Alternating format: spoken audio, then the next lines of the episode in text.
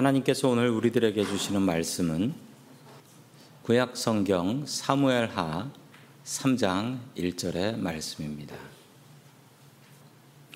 사울의 집과 다윗의 집 사이에 전쟁이 오래매 다윗은 점점 강하여 가고 사울의 집은 점점 약하여 가니라.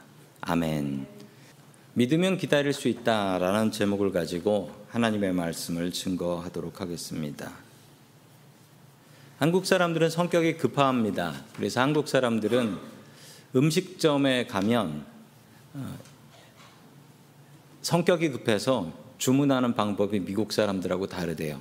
미국 사람들은 음식점에 가면 어, 이 집에서 제일 잘하는 게 뭡니까? 라고 물어보고 여유 있게 시켜서 먹고 한국 사람들은 어, 음식점에 가면 이 집에서 제일 빨리 나오는 게 뭡니까? 라고 하며 그거 세 개 이렇게 빨리 빨리 먹으려고 이렇게 이야기한답니다. 또 한국 사람 사는 사람 아파트의 특징이 있대요. 엘리베이터에 그 문 닫는 그 단추가 많이 눌려 있대요. 한국 사람들은. 근데 미국 사람들은 그렇게 급하지 않더라고요.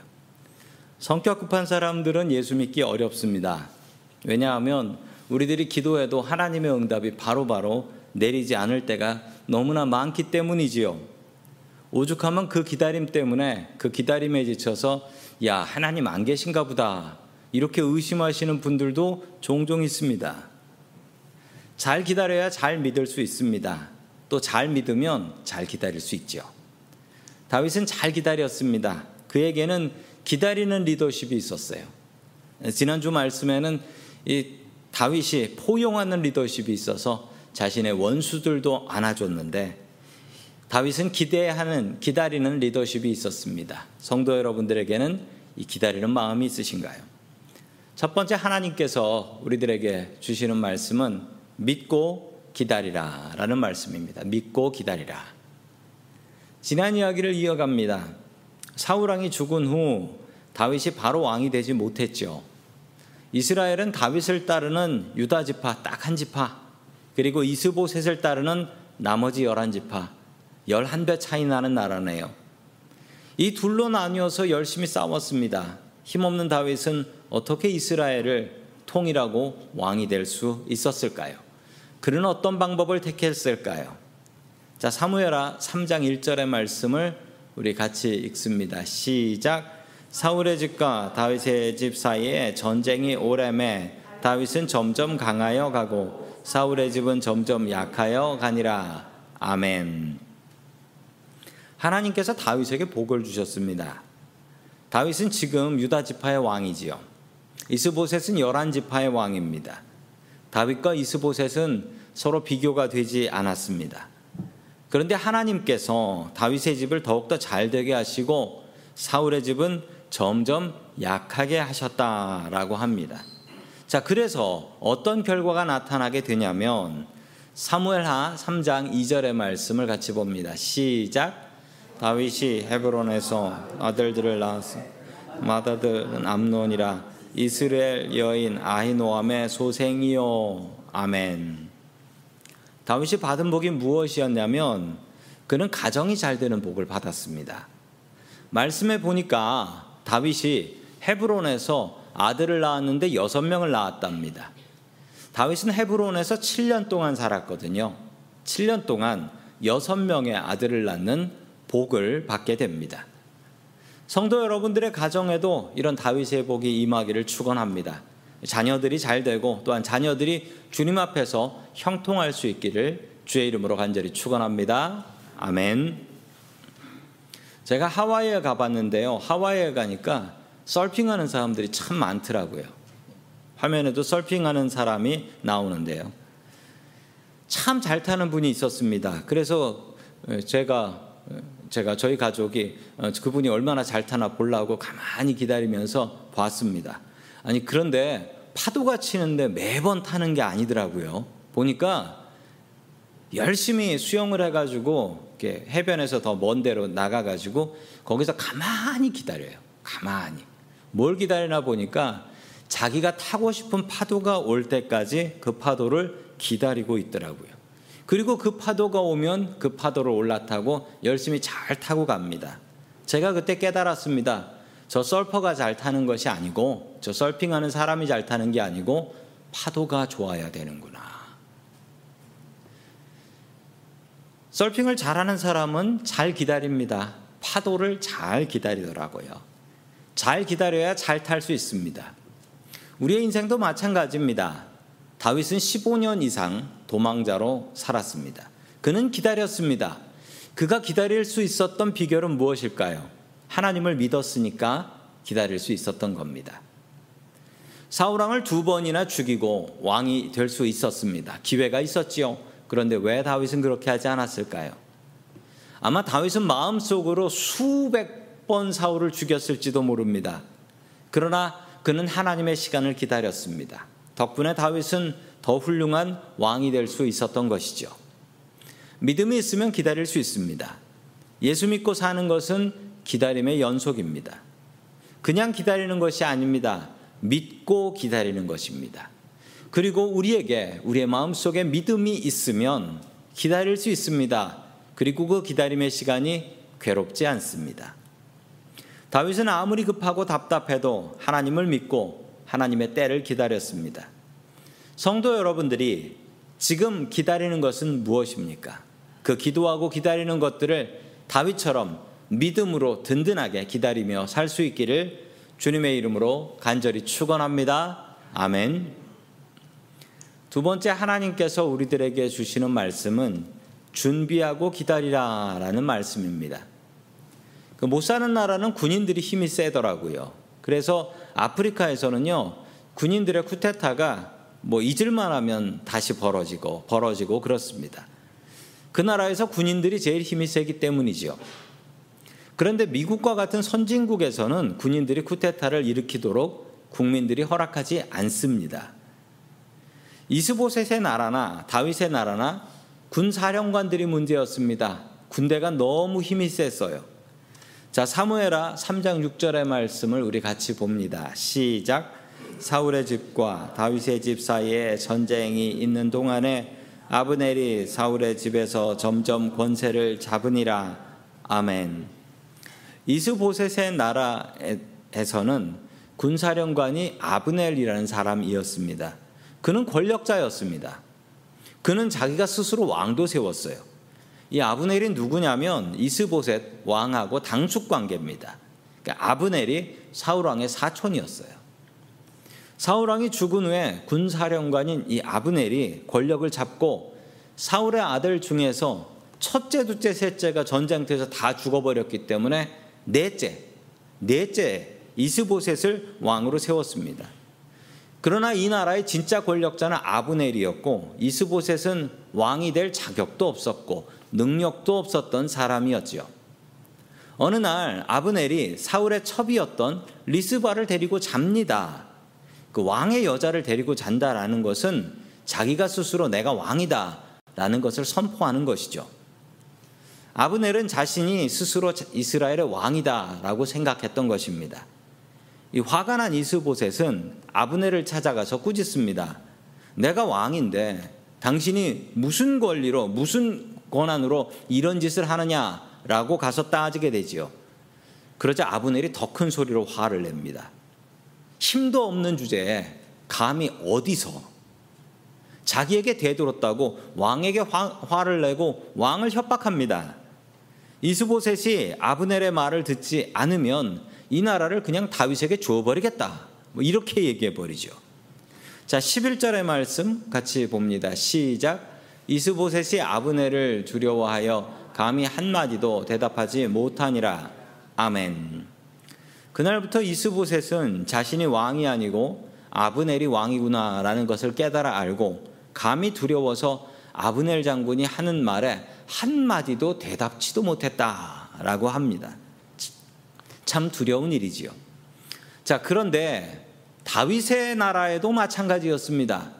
39절 말씀 같이 봅니다. 시작.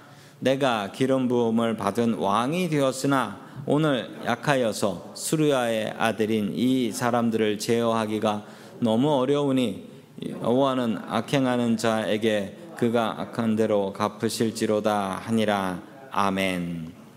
다윗도 마찬가지였습니다. 다윗의 군사령관은 스루야의 아들들이었는데 그 스루야가 누구냐면 다윗의 누나예요. 다윗의 누나 스루야가 다윗의 누나인데 그 집에 아들이 셋이 있었습니다. 요압, 아비세, 아사헬. 그들은 다윗의 조카들이었던 것입니다. 다윗이 힘이 참 좋았던 힘이 셌던 왕인 것 같지만 사실 그렇지 않았습니다. 다윗은 요압 장군을 함부로 할 수 없었어요. 저 요압의 힘이 대단해서 다윗의 명령도 들으려고 하지 않았습니다. 다윗 왕의 명령도 그냥 무시해 버릴 수 있었던 사람이 저 요압 장군이었던 것이죠. 다윗은 성경에 그 안타까움을 이렇게 기록하고 있습니다.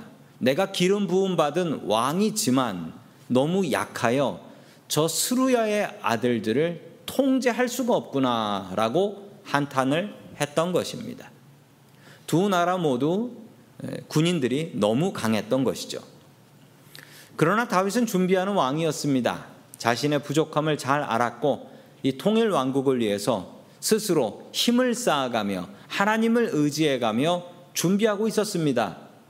나와 생각이 다른 나와 원수되는 사람들도 내가 품어 안으며 때를 기다리고 있었던 것이죠.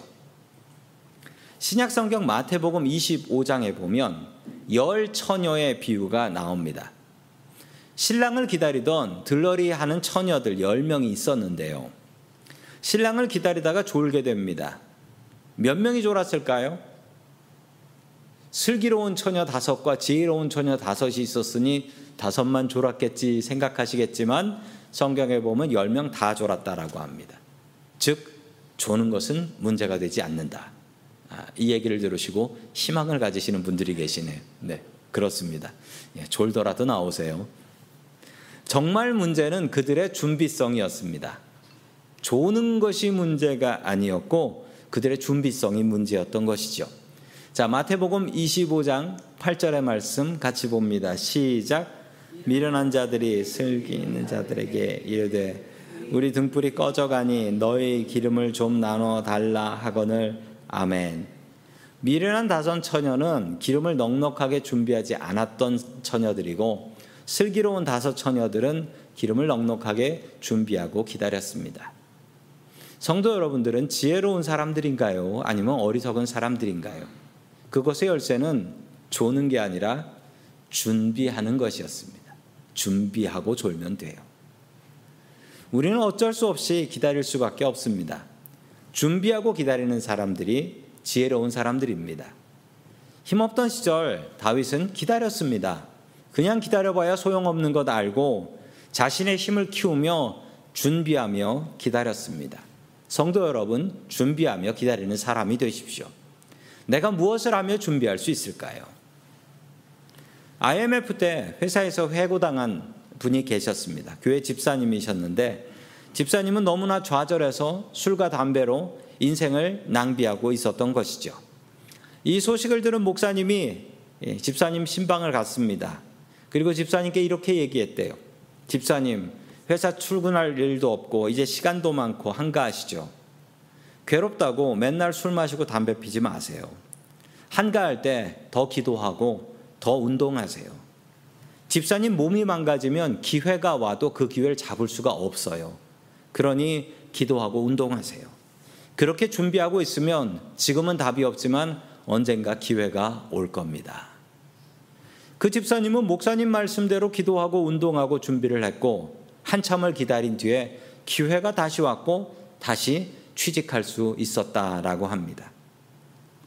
어차피 우리는 때를 기다려야 합니다. 그런데 그냥 기다리지 마십시오. 준비하며 기다리세요. 준비하고 기다리는 사람에게 기회는 찾아옵니다. 다윗처럼 준비하고 기다리는 믿음의 사람들 될 수 있기를 주님의 이름으로 간절히 축원합니다. 아멘. 세 번째 마지막으로 하나님께서 우리들에게 주시는 말씀은 기도하고 기다리라 라는 말씀입니다. 기도하고 기다리라. 이런 주말에 코스코에 장보러 가게 되면 이 주차 자리 찾기가 참 어렵습니다. 성도님들은 주차 자리 못 찾을 때 어떻게 하나요? 어, 떤 분들은 어, 주차 자리가 없으면 그냥 집에 간다. 그리고 그냥 집에 가시는 분들 계시고 어떤 분들은 주차 자리를 찾아서 빙빙 돈다라는 분도 계시고 어떤 분들은 그냥 아내를 시킨다라는 분도 계세요. 저는 이 중에서 한 가지 방법을 택했었는데 요즘 더 좋은 방법 하나를 찾았습니다. 뭐냐면 자리가 날만한 데를 찾아서 그냥 거기서 앉아서 기다린다. 근데 이게 제일 빠르더라고요. 해보니까 이게 제일 빨라요. 열심히 주차 자리를 찾겠다고 돌아다니면 기다리고 있는 사람한테 늘 뺏기더라고요. 저는 요즘 그냥 기다립니다. 눈 뜨고 기도하면서 기다립니다. 기다리는 게 제일 빠르더라고요. 기도하고 기다렸던 다윗에게 드디어 기회가 찾아옵니다. 아브넬 장군이 이스라엘을 대표해서 다윗을 찾아옵니다. 아브넬이 보기에도 다윗이 훨씬 훌륭한 왕이었습니다. 다윗은 준비된 왕이었고 준비하고 있는 왕이었습니다. 능력 없었던 이스보셋하고는 비교가 되지 않았죠. 아브넬은 이스라엘 열한 지파를 대표해서 다윗에게 와서 이스라엘 열한 지파를 다 넘겨주고 이 나라 통일하고 당신이 왕이 되십시오라고 이야기합니다. 그리고 그는 다윗 왕에게 자신의 자리를 보장받고 싶었습니다. 그는 약은 사람이었죠. 이 나라가 분명히 다윗의 나라로 통일이 될 텐데 그때 내 자리는 무엇일까? 미리 와서 자신의 자리를 차지하려고 했던 것입니다. 다윗이 기다리던 이스라엘의 통일이 눈앞에 왔습니다. 아브넬은 이스라엘을 대표로 왔지요. 다윗은 아브넬과 협상을 잘 했습니다. 그리고 다윗은 이런 조건을 달게 됩니다. 13절의 말씀입니다. 시작. 다윗이 이르되 좋다. 내가 너와 언약을 맺거니와 내가 내게 한 가지 일을 요구하노니 나를 보러 올 때 우선 사울의 딸 미가를 데리고 오라. 그리하지 아니하면 내 얼굴을 보지 못하리라 하고 아멘.